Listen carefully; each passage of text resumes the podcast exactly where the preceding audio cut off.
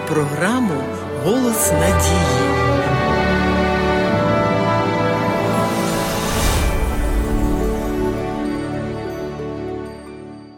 У Євангелії від Марка читаємо незвичну історію. Вранці Ісус та його учні вийшли з Віфанії у напрямку Єрусалиму і побачили фігове дерево, що всохло до кореня. Чому звертається увага на цю подію? Вона відбулася у Страсний вівторок, тобто за кілька днів до арешту Ісуса та Його хресної смерті.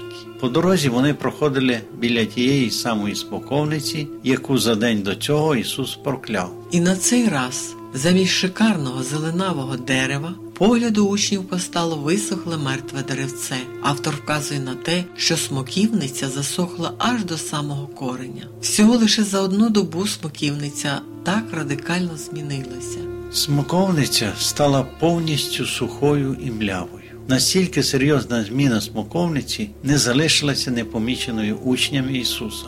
І, згадавши Петро, говорить йому: Равві, глянь, фігове дерево, що прокляв ти, усохло. Петро, як і втім і інші учні, був надзвичайно здивований тим, що сталося. Петро пам'ятав, як Ісус, не знайшовши на смоківниці плодів, прокляв її. Але він не міг уявити собі, що всього через день ця смоківниця виявиться неживим хмизом. Чому ж Петро та інші учні так дивувалися? Здивування учнів було викликано їх ставленням до слів Ісуса. Ми всі звикли сприймати, що слова це всього лише слова. Якщо вас на вулиці попросили придивити паспорт, то скільки б ви не говорили про те, хто ви і де живете, співробітники правоохоронних органів не повірять вам на слово. Бізнесмени, як правило, здійснюють свої операції не на словах, а підписуючи договір. Коли Ісус прокляв смоківницю, учні не сприймали його слова всерйоз. Їм здавалося, що Ісус трохи погарячкував. Ми і самі помічаємо за собою, що нерідко в емоційному пориві можемо багато чого сказати. Однак слова Ісуса це слова Бога, тому Його слова абсолютні. Це означає, що слова Ісуса в точності виконуються і не бувають даремними. У книзі пророка Ісаї написано: Слово моє, що виходить із уст моїх, воно не повертається до мене марним, але виконує те, для чого я послав його. У Бога не залишається безсилим жодне слово. Слово Бога завжди в точності виконується незалежно ні від нас, ні від обставин, ні від часів. Якщо в Євангелії від Матвія у шостому розділі записано, що Ісус Христос сказав: Шукайте спершу Царства Божого і правди Його, а все інше вам додасться, то це обов'язково так і буде.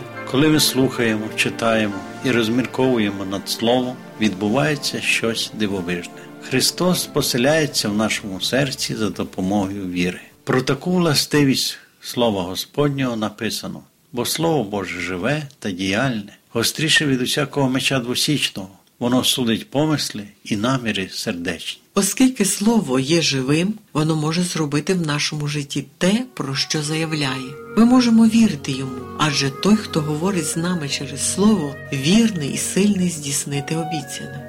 Ми не повинні припиняти читання із-за того, що не здатні зрозуміти все написане. Чим більше будемо читати його, тим краще розумітимемо його звістку. Сила Божого Слова продемонстрована у житті і земному служінні Ісуса. Нехай надія, яку ми набули на сторінках священного Писання, наповнить наші серця радістю.